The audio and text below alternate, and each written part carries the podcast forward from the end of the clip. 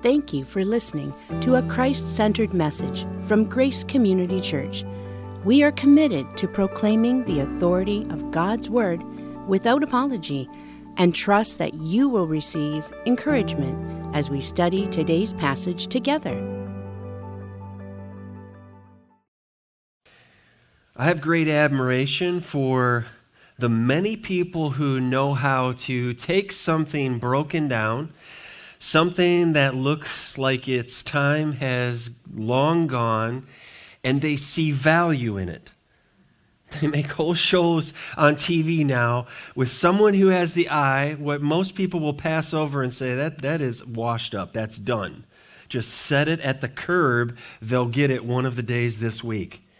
And some people come by and they can pick that thing up and they put their touch on it and they restore it and they bring it back to life and everybody walks by and says, Are you kidding me? That is amazing. They restore, they make it over, they remake it. They have such a great talent in that. They take what others see as junk, as worthless, and when they put their touch on it, it becomes a centerpiece in decoration. God is the God of second chances. Now, we lost the hour in time change, and some of you might be sleeping a little bit tired, a little, little dreary. It's dark. We had a snowstorm, and you made it through the snowstorm to get here this morning. And if your mind just kind of turns off for a while in the message, don't miss that line because you're going to need it and I'm going to need it the rest of our lives. God is a God of second chances. He specializes in bringing beauty from ashes, and He's the only one that does in the way that He does. We see this all throughout human history. A few weeks ago, when we opened our series, we had the, the Israel's history. It comes up, and God sent Moses, and he redeemed them out of Egypt. And that's the Exodus, and through Joshua, the, the conquest in Canaan. Then there was the period of the Judges. And in the book of Judges, it just goes down, down, down, down. To the end of Judges, everyone is doing that which is right in their own eyes. And then they rise up and they say, Give us a king. We want to be like everybody else. And they rejected God as their king. And instead, they put in place the, the, guy, he's tall, head and shoulders above all the people. Choose him. And they put Saul in place. And then after him came David, and we saw how that turned out. And then after him comes Solomon, and it moves from a united kingdom, only three kings, until the son of Solomon comes to power, Rehoboam, and the northern kingdom breaks off they say, We don't want any share. What share have we in David? Our only hope is in David, his descendant. And so there's two kingdoms, and the northern kingdom entered first. They just slid quickly into idolatry. And you read this through the Chronicles and through Kings and Second Kings, and the leaders just got worse. And every now and then there would be a season of revival through a prophet, but it just it just went just bad to worse.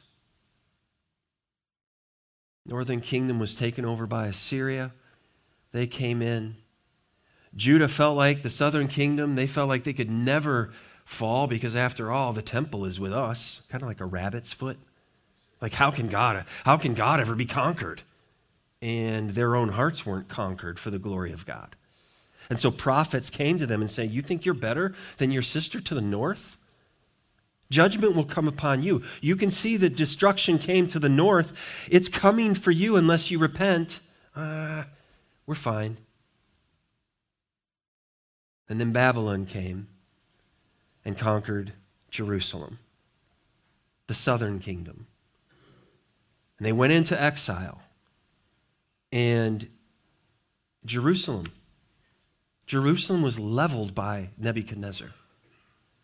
This city of Jerusalem, do you realize this city has been attacked 52 times, all right?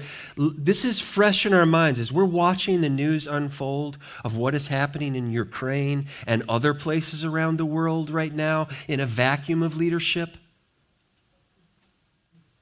This city of Jerusalem has been attacked 52 times, captured and recaptured 44 times, besieged 23 times, destroyed completely twice.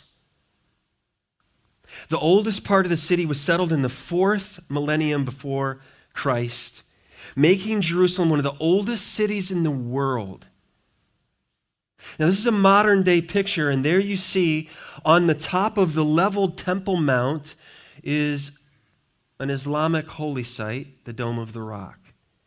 Since AD 70, there has been no worship, no temple, no place for sacrifice. Israel's re, you know, resurrected. They put the curtain back together when it ripped from top to bottom when Jesus died on the cross. And he told the disciples, It's all coming down, guys. What? That was before he died. He was buried, he rose again, and just about 40, about four decades later, when they had put it all back together, the human system that it had evolved into, instead of true worship, and then came Rome and they leveled it, and exactly what Jesus said there won't be a stone left. There's no stone left of the temple because they took all the gold off every single rock and they threw it over the hillside. And now it's a contested holy site. And down beneath the Wailing Wall, where they pray, Jewish Jews pray and they, they wait for a Messiah who has already come and will come again as a conquering king. This is a, a powerful city. A lot has happened here. This is the city of God's choosing. This is a place where God set his name. And in 2,500 years ago, when Nehemiah's time, it was lying in utter ruins. 538 BC is when they began to come back to the city. There were three returns. The first one under Zerubbabel, and they rebuilt the temple, but it didn't look like Solomon's temple. And then Ezra came back in 458 BC, and the people were reformed. But there was still an unfinished task, and Nehemiah comes and he brings back another delegation. The city was still lying in ruins. Now, we looked at this map of these conquests, of the, the nation, Assyria taking them out, Babylon taking them out to far countries. Do you see the route? Do you see this is kind of heavy traffic on one area of the city? where most of the traffic is moving out to the north. The enemies come down from the north. They would take away the exiles from the north. Samaria is to the north of Jerusalem. There's a model that I, I found this week that is kind of helpful. Where did all of the epicenter of the battles in this city, and this model shows it came at this wall. Okay, so here's the idea coming down. Now we're looking if we're coming from Babylon, if we're coming from Samaria, if we're coming down from Assyria on that major route. What's the main fortress that you're going to hit? Is if we can take out their God, and right behind their God, the temple is the king's quarters. If we can take out their temple and the palace, we own the city. So this is the crux, this is the fortress, this is where the battles go down. This is where we find the sheep gate. Right off to the side by the water is the fish gate. Here's where there's towers where, where soldiers would be, because if you hold off the enemy here, you hold the city. If you lose the battle here, you lose the city. You lose your, in this case, you lose your nation. So this is, I, I trust this is helpful. Another picture of uh, Jerusalem will come up. So you look at the city, now we've kind of switched the angle here from the side. It's not quite like when you're watching the NFL game. I can't quite do all of that imagery 3D, but now we're looking at the at the across the brook Kidron, the Kidron Valley. We're looking at this what is the Temple Mount. There's no temple there anymore. All of the enemies would have come down from the north. The elevation would have set up, there's just armies coming at the city. And you can see here's the Kidron Valley in this area. Last week we looked at the seven characteristics of a godly and fearless leader. Nehemiah was a man who stepped out of the comfort zone. He took time to rest. He raised up other leaders. He found solutions for the problems. He inspired others to serve and he stood firm in the face of resistance. And ultimately, Nehemiah trusted the Lord with all the results, all of the outcome. But Nehemiah was not a perfect individual. Nehemiah faced all of these trials, but he died and needed someone greater to come than Nehemiah, and that's Jesus, who is perfect in all of those ways. And as a church, now we look back. We look back and I want to know well, then what happened? If you had Nehemiah leading and you're listening to this guy, Nehemiah, and he lays out Here's what needs to be done. And the people respond with, Let us rise up and build. And they strengthen their hands for the work. I want to know what happened. As a church, we need leadership like this. We need membership like this that looks to Jesus and learns from these examples in Scripture. And, and Lord, help us to strengthen our hands for this work. Let us rise up and build in this desperate hour that we're living in. What is God going to do through us as a church? Can we make that a little more personal? What is God desiring to do through you? This is no spectator sport, loved ones. This isn't where Christians come and they hear of other people strengthening their hands for the work, but they just watch this go down. This is an invitation from the Lord to invest your life into the worthy cause of the kingdom, the only cause that will last for thousands upon thousands upon all eternity. It's what's done for Christ. So, with this, uh, hopefully, this is helpful as we read through Nehemiah chapter 3. This is a record, okay? This is, this is Nehemiah writing down here's what happened. And he, and he highlights some things in the record. He, he gives for us some important elements in the record, some things that help go against the accusation of you rebelling against the king. Well, pay attention to how many rulers who are subject to the king, are involved in this work. This isn't rebellion when you have so many rulers involved. Listen to how he describes the wall and he takes us around and the connecting points around the perimeter. So we're going to go counterclockwise around the city and we're going to meet all of these different gates and the structures. And then he moves around and he comes along that western wall, uh, the eastern wall, and he starts to get the houses. And there was some wall here. There's parts of the gate various gates and wall that are completely destroyed. That's why I showed you coming down from the north. When they attacked that part of the city, they did everything possible to destroy it and burn it all, to, to burn it to the ground. So he's using different words to say there wasn't anything to shore up here. We had to rebuild it, we had to remake it. Other places could be a little longer because we're in already. We don't need to destroy a wall. We're in the city, but it needs to be patched up, it needs to be shored up. So he's taking us a tour. We're going to start at the sheep gate. We're going to go all the way around the city, and he's listing who got involved in the work. You're going to see who didn't get involved in the work. What kind of people got involved in the work? Nehemiah chapter 3, verse 1. Then Eliashib, the high, high priest, rose up with his brothers, the priests and they built the sheep gate. They consecrated it and set its doors. They consecrated as far as the Tower of the Hundred, as far as the Tower of Hananel. And next to him, the men of Jericho built. And next to them, Zaccur, the son of Imri, built. The sons of Hassenaah built the fish gate. They laid its beams and set its doors, its bolts, and its bars. And next to them, Meremoth, the son of Uriah, son of Hakkoz, repaired. And next to them, Meshullam, the son of Berechiah, son of, here's a good one, Meshezabel, repaired. And next to them, Zadok, the son of Baana, repaired. And next to them, the Tekoites repaired, but their nobles would not stoop to serve their Lord. Note that.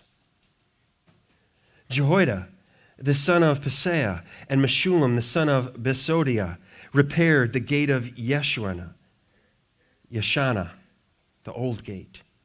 They laid its beams and set its doors, its bolts, and its bars, and next to them repaired Melatiah, the Gibeonite, and Jadon, the Meronothite, the men of Gibeon and of Mizpah, the seat of the governor of the province beyond the river. Next to them, Uzziel, the son of Harhaiah, goldsmiths repaired. Next to him, Hananiah, one of the perfumers, repaired. And they restored Jerusalem as far as the broad wall. Next to them, Rephaiah, the son of Hur, ruler of half the district of Jerusalem, repaired. Next to them, Jedaiah, the son of Harumaph, repaired, opposite his house. And next to him, Hattush, the son of Hashabneiah, repaired. Malchijah, the son of Harim, and Hasshub, the son of Pahathamob, Moab, repaired. If you're looking for names for your kids, here you go. You're going to ruin that kid's life, any class he's in.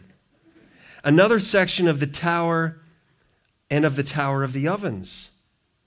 Next to him, Shallum, the son of Hallohesh, ruler of half the district of Jerusalem, repaired. He and his daughters, I like that guy. Hanun, the inhabitants of Zanoah, repaired the valley gate. They rebuilt and rebuilt it and set its doors, its bolts, and its bars, and repaired a thousand cubits of the wall as far as the dung gate.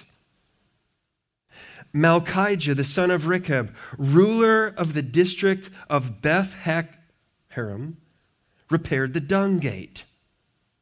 He rebuilt it and set its doors, its bolts, and its bars. And Shallum, the son of Colhozeh, ruler of the district of Mizpah, repaired the fountain gate. He rebuilt it and covered it and set its doors, its bolts, and its bars. And he built the wall of the pool of Shelah of the king's garden, as far as the stairs that go down from the city of David. After him, Nehemiah, the son of Azbuk, or not Nehemiah, uh, uh, the, where the book is named after. This is a different Nehemiah, ruler of half the district of Beth-zur, repaired to a point opposite the tombs of David as far as the artificial pool, and as far as the house of the mighty men. After him, the Levites repaired. Rehum, the son of Bani. Next to him, Hashabiah, ruler of half the district of Keilah, repaired for his district. After him, their brothers repaired. Bavai, the son of Henadad, ruler of, the, of half the district of Keilah, Keilah. Next to him, Ezer, the son of Jeshua, ruler of Mizpah, repaired another section opposite the ascent to the armory at the buttress. After him, Ber- Baruch, the son of Zabbai, Zabai, repaired another section from the buttress to the doors of the house of Eliashib the high priest. After him, Meremoth, the son of Uriah, son of Hakkoz, repaired another section from the door of the house of Eliashib to the end of the house of Eliashib. After him, the priests, the men of the surrounding area repaired. After them, Benjamin and Hasshub repaired opposite their house. After them, Azariah, the son of Maaseiah, son of Ananiah, repaired beside his own house. After him, Binnui, the son of Henadad, repaired another section from the house of Azariah to the buttress and to the corner. Palal, the son of Uzai, repaired opposite the buttress and the tower projecting from the upper house of the king at the court of the guard. After him, Pedaiah, the son of Parosh, and the temple servants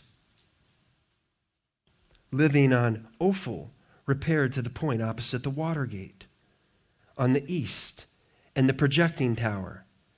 After him, the Tekoites repaired another section opposite the great projecting tower as far as the wall of Ophel. Above the horse gate, the priests repaired, each one opposite his own house. After them, Zadok, the son of Immer, repaired opposite his own house.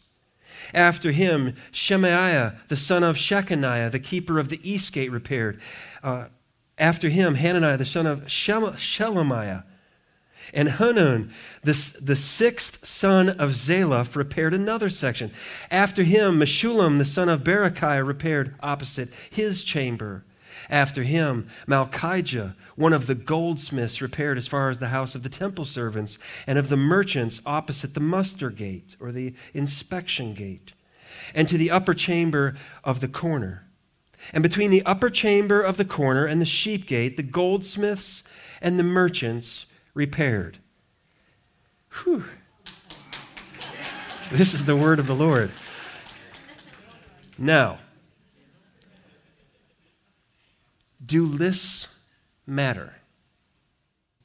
Keeping records, do they matter? I'm going to argue for yes. This is the big idea for today's message. In the work of God, every single person matters. You matter. Every single person matters. And we are stronger together for the glory of God and the spread of the gospel. Every single person under the sound of my voice, gathered here, watching online, every single person is immensely valuable. It's a lie from Satan that says, you can't make a difference. You don't matter. Somebody else can do it. You don't need to serve. Let somebody else do it. No way. So here is our aim for today by the grace of God, we together will strengthen our hands like they did, moving from chapter 2 to chapter 3. We will strengthen our hands while trusting the Lord with four aspects. Number one, we'll strengthen our hands and we'll trust the Lord with our plans. Nehemiah had plans. There was a lot that needed to be done.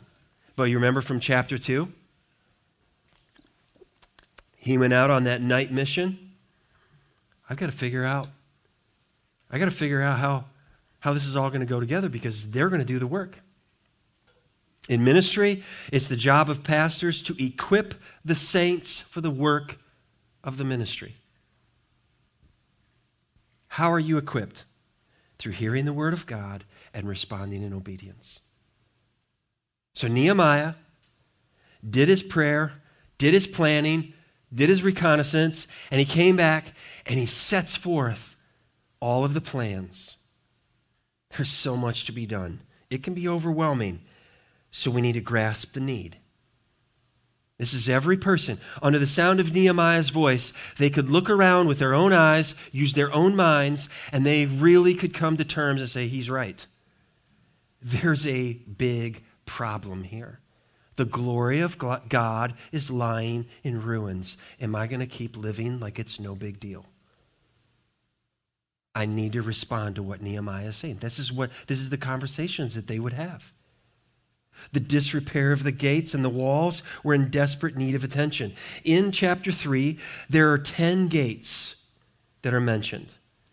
It provides a wealth of insight. This is, this is like an atlas. This is a, a, a, helpful, what did the city look like? You, you heard how many times Jerusalem has been wrecked and taken over. So it's hard to, even if you've been to Jerusalem now, it's hard to gain what did it look like in Nehemiah's day.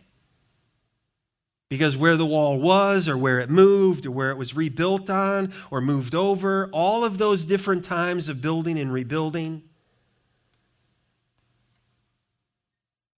There's another graphic that will come up just to help kind of there's the whole city all right? So now we're kind of back at that angle looking across the kidron valley. You're looking and you can see as we were coming around but there's a portion. So out to the to the top of the picture where hezekiah expanded in that realm it's not as it's not highly protected. It's protected. There's a wall but it's not heavily protected, like it is around the king's quarters and the temple, and protecting the water gate, and protecting, you know, the toilet gate, for preventing disease in the city. That can take you down if you cannot live free of disease and be clean. There's a picture that'll come up of a mixture of the ancient wall and modern wall. Okay? So, in all of these times of being destroyed, and an army would come in and take down the wall and shove all the rocks and boulders right over the side, and, and then would, the city would be rebuilt. Stronger, all the way to Herod building. But you can see this composition of all these generations. There's a city model that kind of helps. Now we're looking from the south to the north. You can see the Kidron Valley across to the right. I'm, I'm, saying these things so that when you're reading your New Testament and you're traveling with Jesus through the Gospels, and you see you you've maybe been there in your mind virtually, you can grasp a little better that, that our faith is rooted and grounded in a place, in a person. He came to a, a li- literal place. He, he walked those streets of that city and 2,500 years ago, it's not ready for Messiah to come. So you can see the, the fountain gate down at the bottom, the dung gate, down up through the middle, the, the old city of David. Then you have the king's quarters, and the temple is at the top, and the wall that we looked at where the sheep gate is up on the side. There's a, va- a picture will come up of the Kidron Valley. This is a modern day picture. This is what it looks like. And so here's the Kidron Valley down, and, and it moves up. So if you're a, an enemy and you're approaching a city, you don't want to take that angle. That's just straight up. That's just marching to your death. You're, you know, whoever's in the city has all the advantage. Down on you. There's a map of the gates. Your Bible might have, someone came up after service last week. Look, my Bible's got maps of Nehemiah's time. Here's the gates, and I, I'm kind of tracking with you. So when Nehemiah in chapter 3, he goes out and it's all left turns around the city. Okay? Recalculating, recalculating, all the way around the city, just left turns. He starts out at, at the top point on the north side of the city, and he just makes left turns all the way around the city. The sheep gate. It's where he begins says the prison gate. It might be hard to read on the screen. It's hard to find the gates faced in the right position that actually fit on the screen, okay? So just bear with me on this. This is also known as modern day Stephen's Gate, the Lion's Gate. There's the Fish Gate, most likely. There's water out there. Somewhere out there is a market, a fish market. Tekoa was about 12 miles south of Jerusalem those who helped to build that gate. There's the old gate, verses 6 through 12. There's the valley gate mentioned in verse 13. This is where Nehemiah's night trip started. There's the dung gate in verse 14, the fountain gate in verses 15 through 25, and all of those sections surrounding that gate. The water gate in verses 26 and 27. The horse gate, verse 28, the east gate 2930. That might have been directly into the temple. It might have been a gate separating a wall from the temple. Then there's the muster gate or the inspection gate at verse 31. Now, here's what I want you to see with this screen.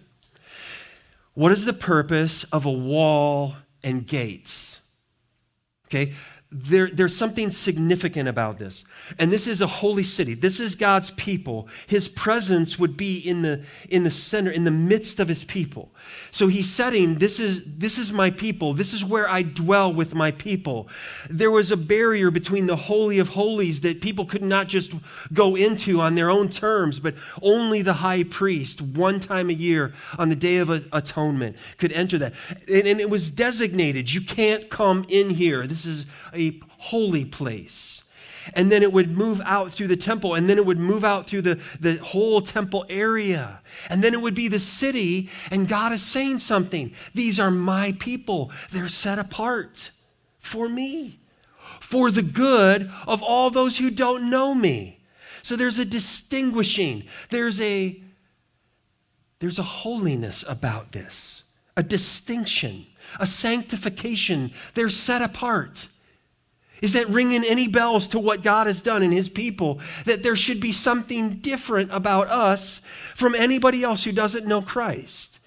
that we are set apart, that we're holy. And right now, in Nehemiah's time, 2,500 years ago, the city is just leveled. You just come and go. What do you want? How do you want in? Walk right over there. Just climb over the wall there. There's no gate to stop you here. So there's no distinction as, as if it doesn't matter. That God hasn't set his name here. As if there's nothing worth time and effort of God's people to build this place and rebuild it for his glory. Now, not all the projects around this wall were equal. As I've mentioned, some were just leveled. When Nebuchadnezzar came, there were some parts of the city and the gates, he, he so ruined them and burned them, there wasn't anything to put back together. So there were some projects that were intense that needed to be completely rebuilt. There's a couple different Hebrew words, there's two. Kazak is one word, and it meant to repair or shore up. And then there was bana, and that means there's nothing to be built up. You have to remake it, you have to build it. And so there's a couple different words that are in the original language, not to make too much of this, but Nehemiah is listing some details that some people had to rebuild the whole thing. There was nothing left to work with. Other people, they could accomplish more distance on a wall because they were shoring it up, shoring it up, looks good, move on, move on, move on, section's done, longer section. Not a vital piece or point of the city wall. What application do we make of this? For leaders in the church, for believers, we need to grasp the true need, the context of the need. This comes through prayerful evaluation. What is most important for us to do as a church, as a people, as a family, as individuals? What goes on to our schedules? Do we grasp the need? In that framework, in that disposition, we will rightly prioritize our time and our resources wisely. So it wasn't just, let's just show up, everybody take 50 feet. My 50 feet, there's nothing there. His 50 feet,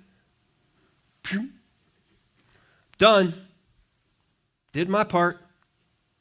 No. Let's, let's distribute this task. Some of it has to be rebuilt, some of it needs to be shored up. Another takeaway we can receive in these plans is begin at home. Not just grasp the need, but fitting on a day of a child dedication, begin at home.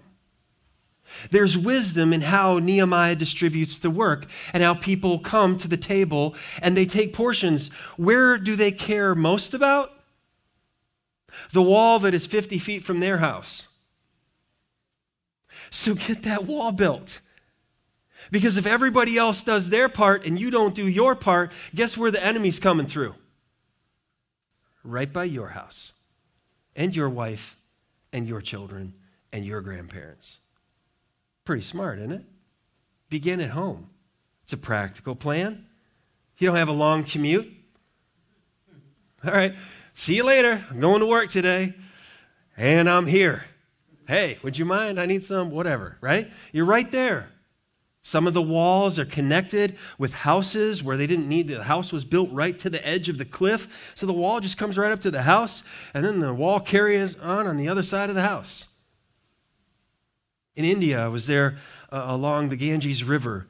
There's just so many places on, on one side of the river only they have, they have mystical beliefs of that side is cursed, this side is blessed, this is where you're going to be. And there's no need for a wall because it's just all houses built right on the banks of the Ganges River. There's nothing on the other side. Well, in the city, right on the cliffs, they're built right there. It's a practical plan. Begin at home. It's a personal plan. This puts the families working together. This allows the children to see their parents invested into the work of God. Any application for us there? Think about these kids like, hey, my dad's helping build the wall. My dad is prioritizing the work of God. Maybe I should prioritize the work of God. Maybe this is important. Dad, why are you doing this? These are the conversations that if dad's not involved in the work of God and prioritizing the work of God, they don't come up. everybody else's dad is. Well, what's my dad doing? Begin at home, loved ones. Begin at home and share the load. One person could never accomplish this mission, not by, himself, not by themselves. Nehemiah couldn't do this alone.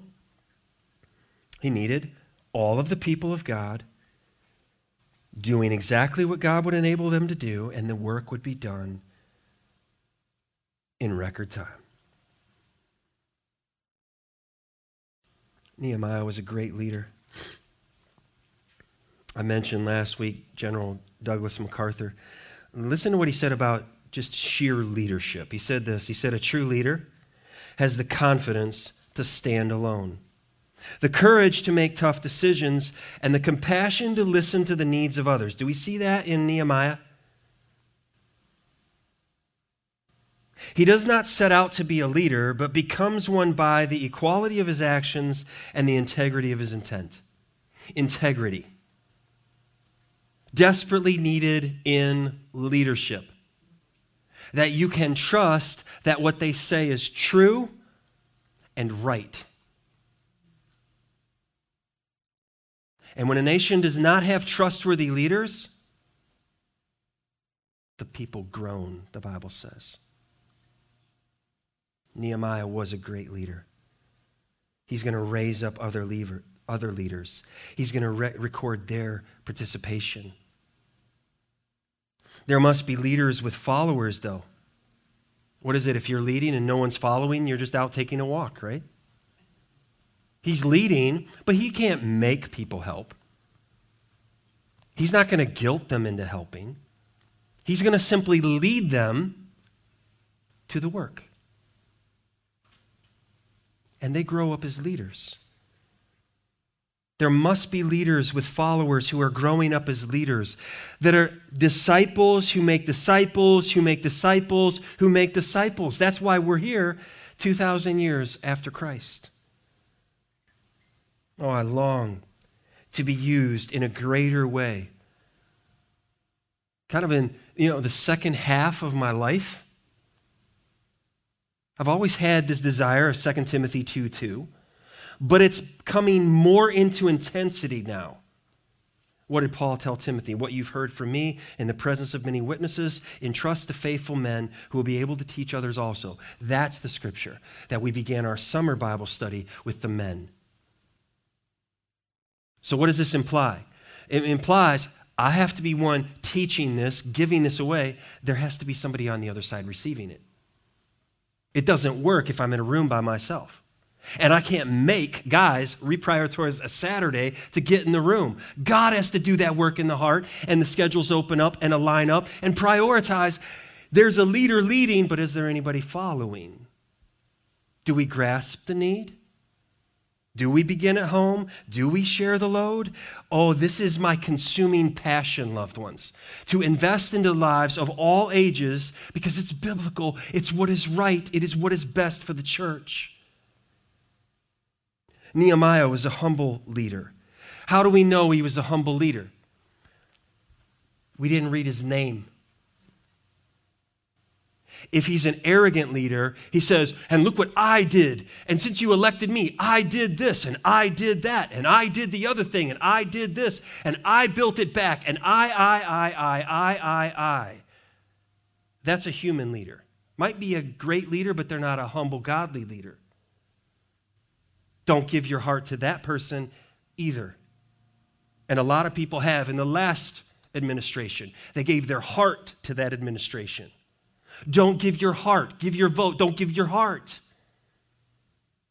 Do you see all the division that's just going from one news event to the next of people who call themselves Christians and they're having a really hard time being faithful in the worship and serving of the house of God with the people of God, but they can come off with every opinion on every side of everything politically. Nehemiah doesn't list his name. That is a good good leader. He did this, and they did this. His daughters helped him over here do this. He's not here for my own name. See, if he's a selfish leader, a self centered leader, what is he saying? And I led this group over there to do this, and I led that group over there to do that, and I put them in place, and I signed them, and I told them, and I got, no, that's not here. He's a humble leader. Oh, may the Lord help each one of us to pray, to seek the face of God, to dream big, and make plans that are significant for the glory of God and the spread of the gospel. Let that filter our, our posts on social media. Is this for the glory of God and the spread of the gospel? No. Then don't. Let that be for people who don't know Christ. And they will do what they do. By the grace of God, let us stand for what is right. Let us understand the times All the plans. Let's trust the Lord with our plans. Let's strengthen our hands. What about the people? We're going to have to trust the Lord with people. Nehemiah had to. Many hands are needed. Can't do this by myself. It just won't get done. I don't have enough lifetimes to get this. They take me out, it's done. Everybody's going to have to get involved in this. And what is Nehemiah? As a leader, he expects dedication. He expects dedication. The time had come. The time is now. Let's rise up and build. And this is going to cost you. This is going to cost you personally, individually. The tasks were distributed, they were immense, they were difficult, but desperately needed. You ever struggle with that if you're a parent that you don't really like to let your kids struggle? and you just jump in and intervene and, and don't let them struggle a little bit with the task that they're doing to build up strength and resolve in them? A good leader? Well, he looked it over. There's walls, there's gates, there's towers, there's houses. They all need to be rebuilt, rebuilt or remodeled. The spiritual leadership, did you see that? They stepped out first. Well, that's important in the work of God. I always crack up at the old Bruce Lee movies. The villain, the key villain in every movie, he never takes Bruce Lee on to begin with. He always sends all the pawns in. Get him, you know, and he backs away and runs out the back door until the finally, you know, the final scene and he can't get away and, you know, all that stuff. And I'm like, oh yeah, it's going down now. You can't run anymore. The spiritual leaders, they stepped out first. The first section was the most messed up section. Is there anything significant there? The temple area was the most messed up. That's what every prophet said. Oh, we got a temple. We'll never fall. Oh, of course I'm a Christian. Oh, I go to church. Oh, of course. judgment came at the hand of God for those who were just going through the motions, perverting his word and perverting that place. And they weren't living as if they were set apart and sanctified and holy.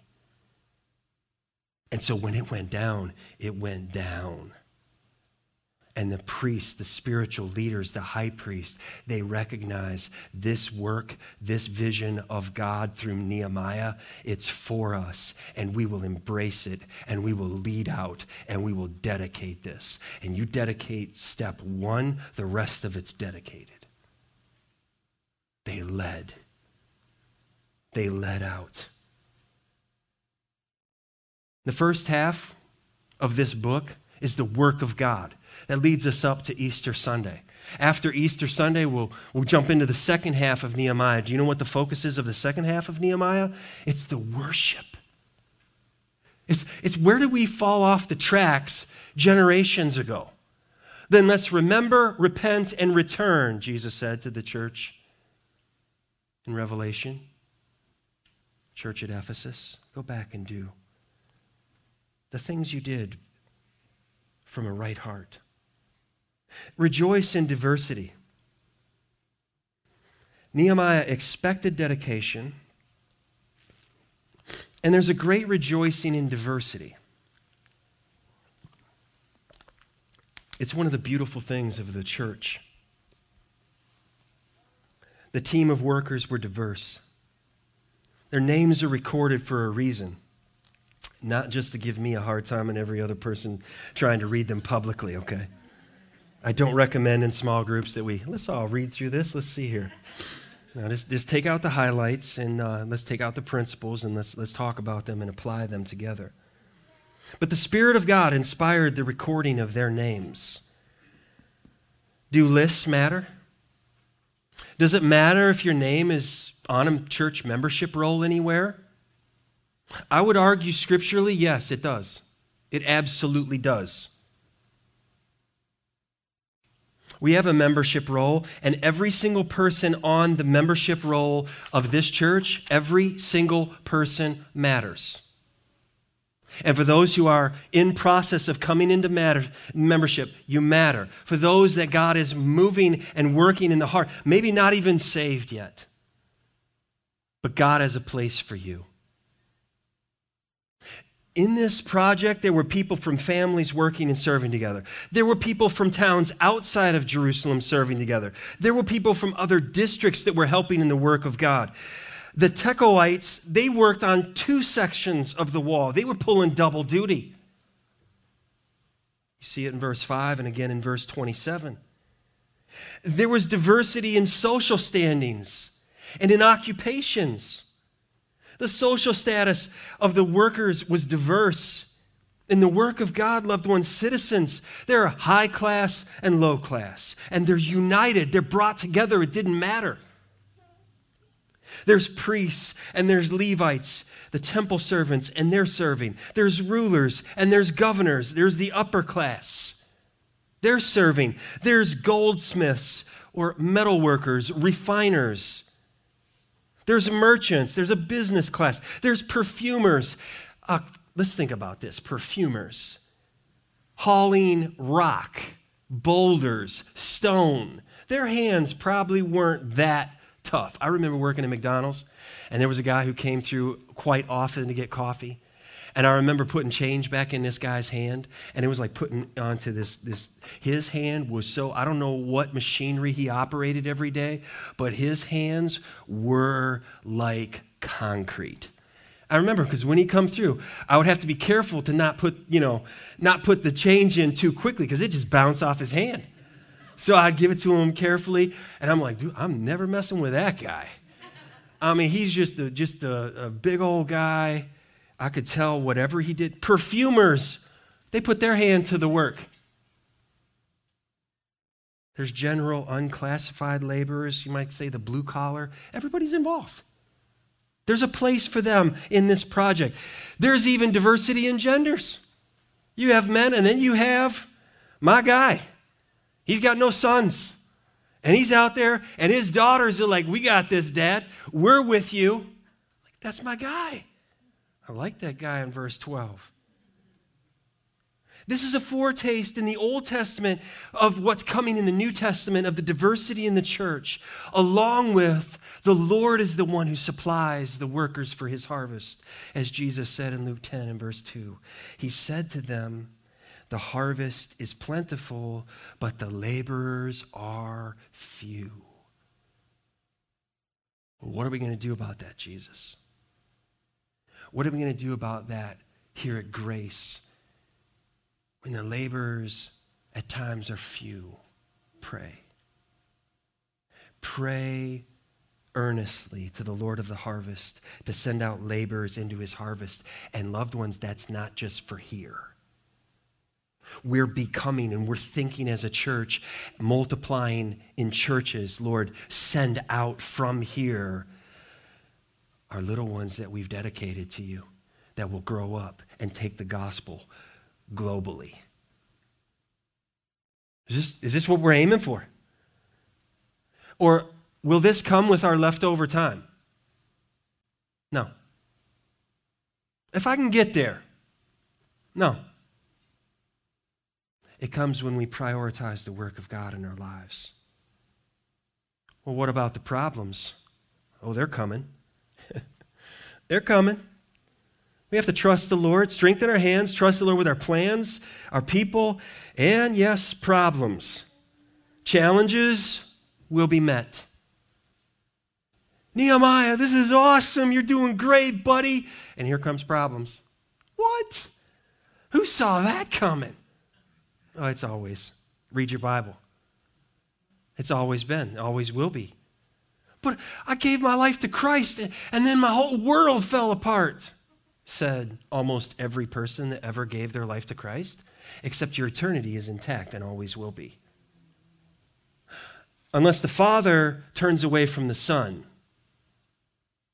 if you're in Christ, He will never turn away from His Son. He reached from the cross, Jesus did, and got air so that you and I will never reach without receiving the hand of the Father. There's problems. Now, there are overt problems. There's overt enemies to God's work. These are the ones you can expect. All right, we've looked at this map. And down from the north comes the Babylonians, Assyrians, and you know, people out of Samaria, and over here come the Ammonites, and down here is Egypt, and over here, you know, in this direction comes uh, other people, you know, the Philistines coming from this side. I mean, Israel, have you looked at them on the map? Why does any this one city in the middle of what is going on that has that much attention of the globe? Hmm.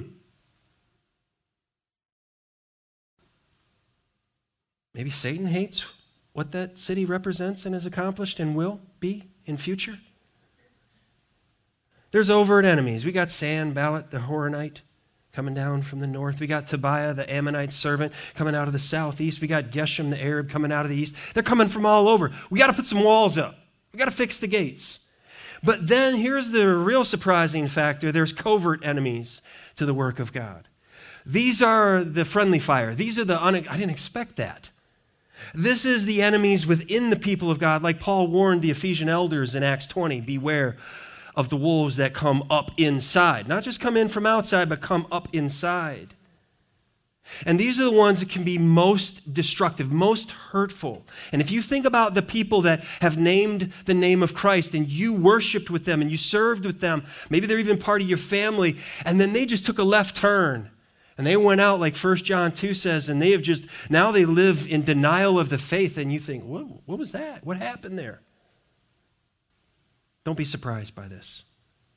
Don't be surprised by this. In this little list, there's a group of individuals that is much like Jesus had a Judas Iscariot. Uh, Simon Peter dealt with a Simon the magician.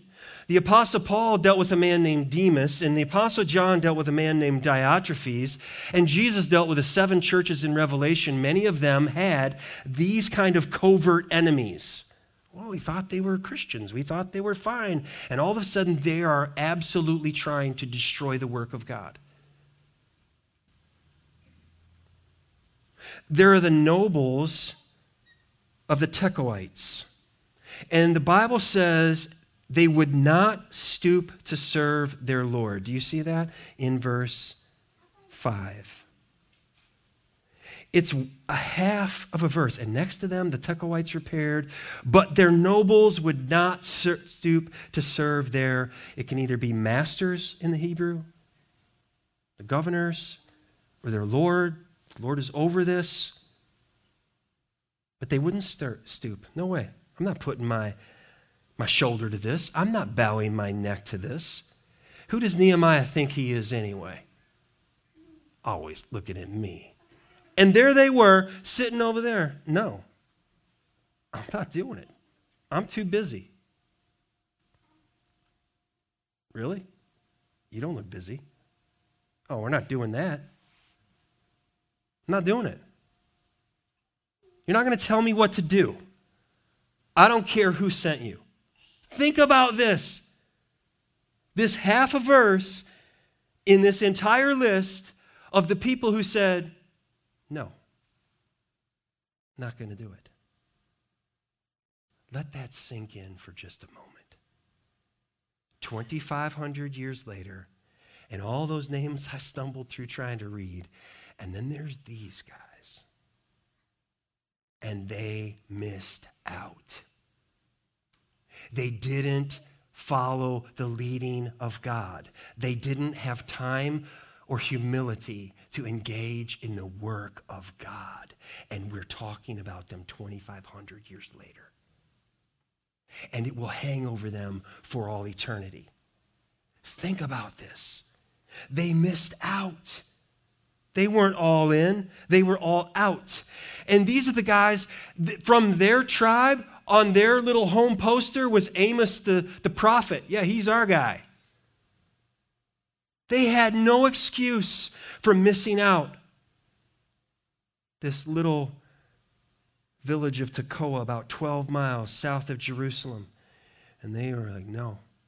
Turn to uh, Nehemiah 6, because these guys are going to show up again.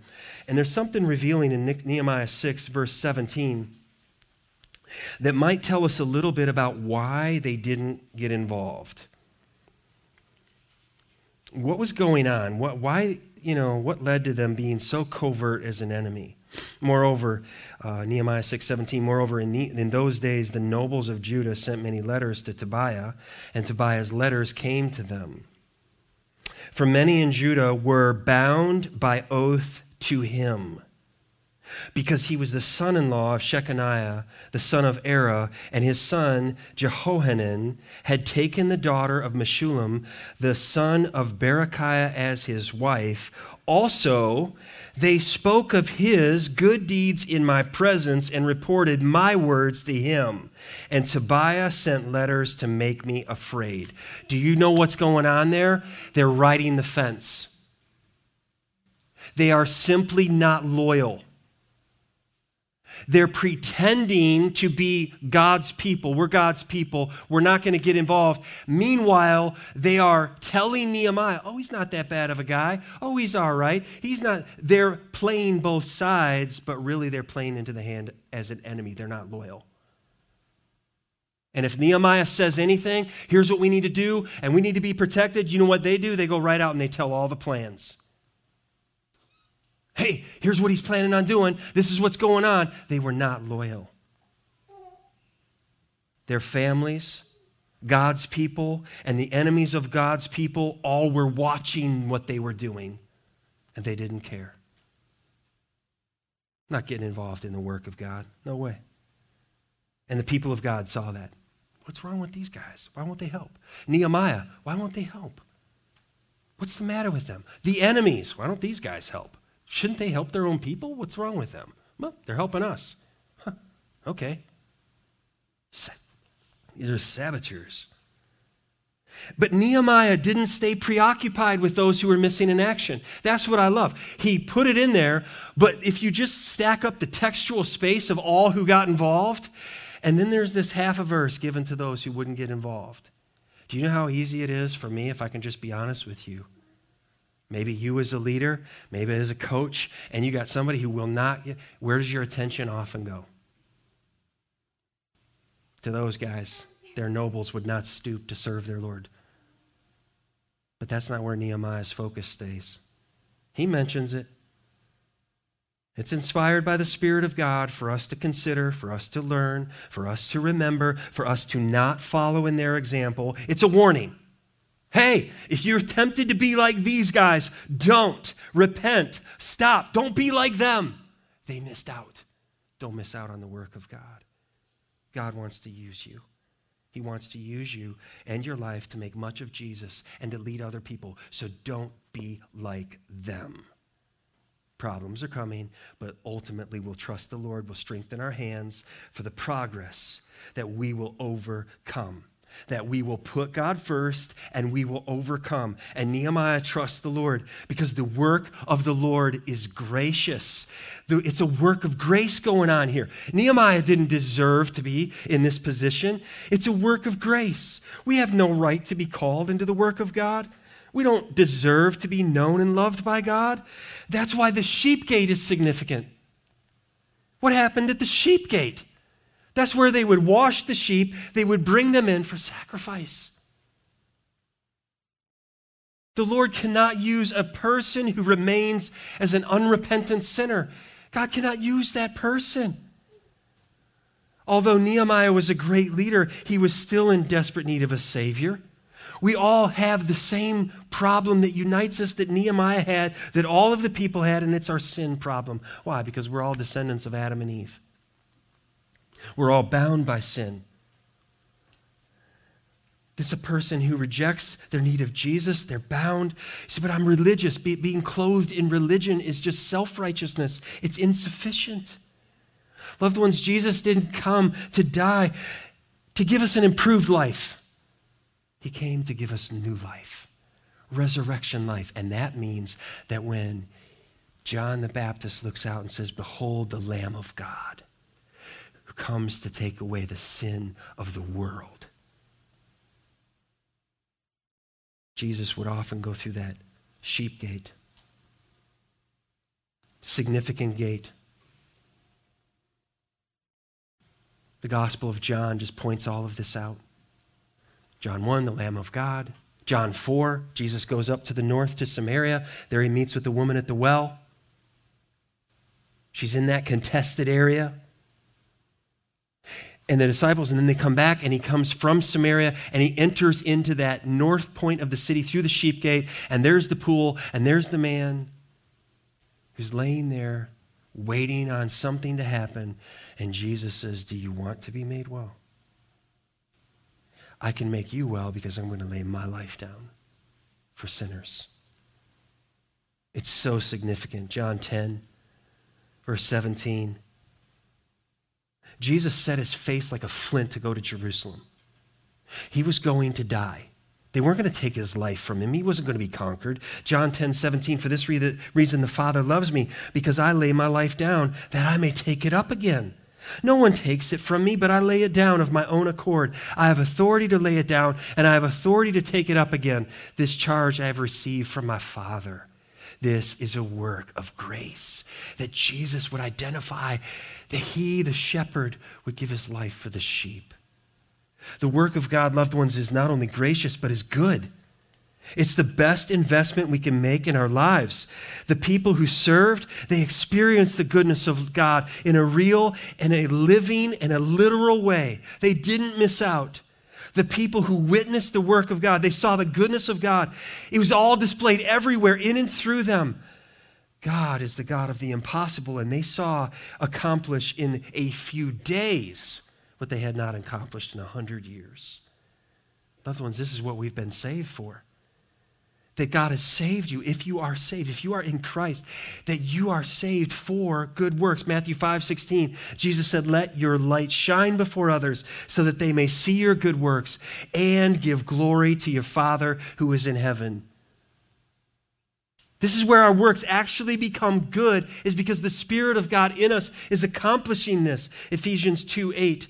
For by grace you have been saved through faith. And this is not your own doing, it is the gift of God, not a result of works, so that no one may boast. For we are his masterpiece, his workmanship. We're his workmanship created in Christ Jesus. Why? For those two words. What is it? Good works. This is where our, works actually become good, which God prepared beforehand that we should walk in them. So, loved ones, if we're trusting God with our progress and we understand this is a work of grace and this work of God is good, here's the here is what we can swing for the fences with. The work of God is guaranteed.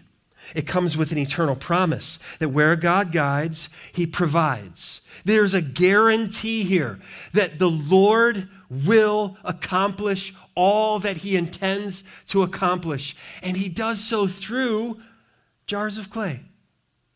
You and me. His church, Hudson Taylor, the missionary, he said it this way God's work done God's way will never lack God's supply. God's work done God's way will never lack God's supply. Do you know we're coming up 60 years and God has faithfully met our need when we needed it as a church? Never ahead of time, never too late, always right on time.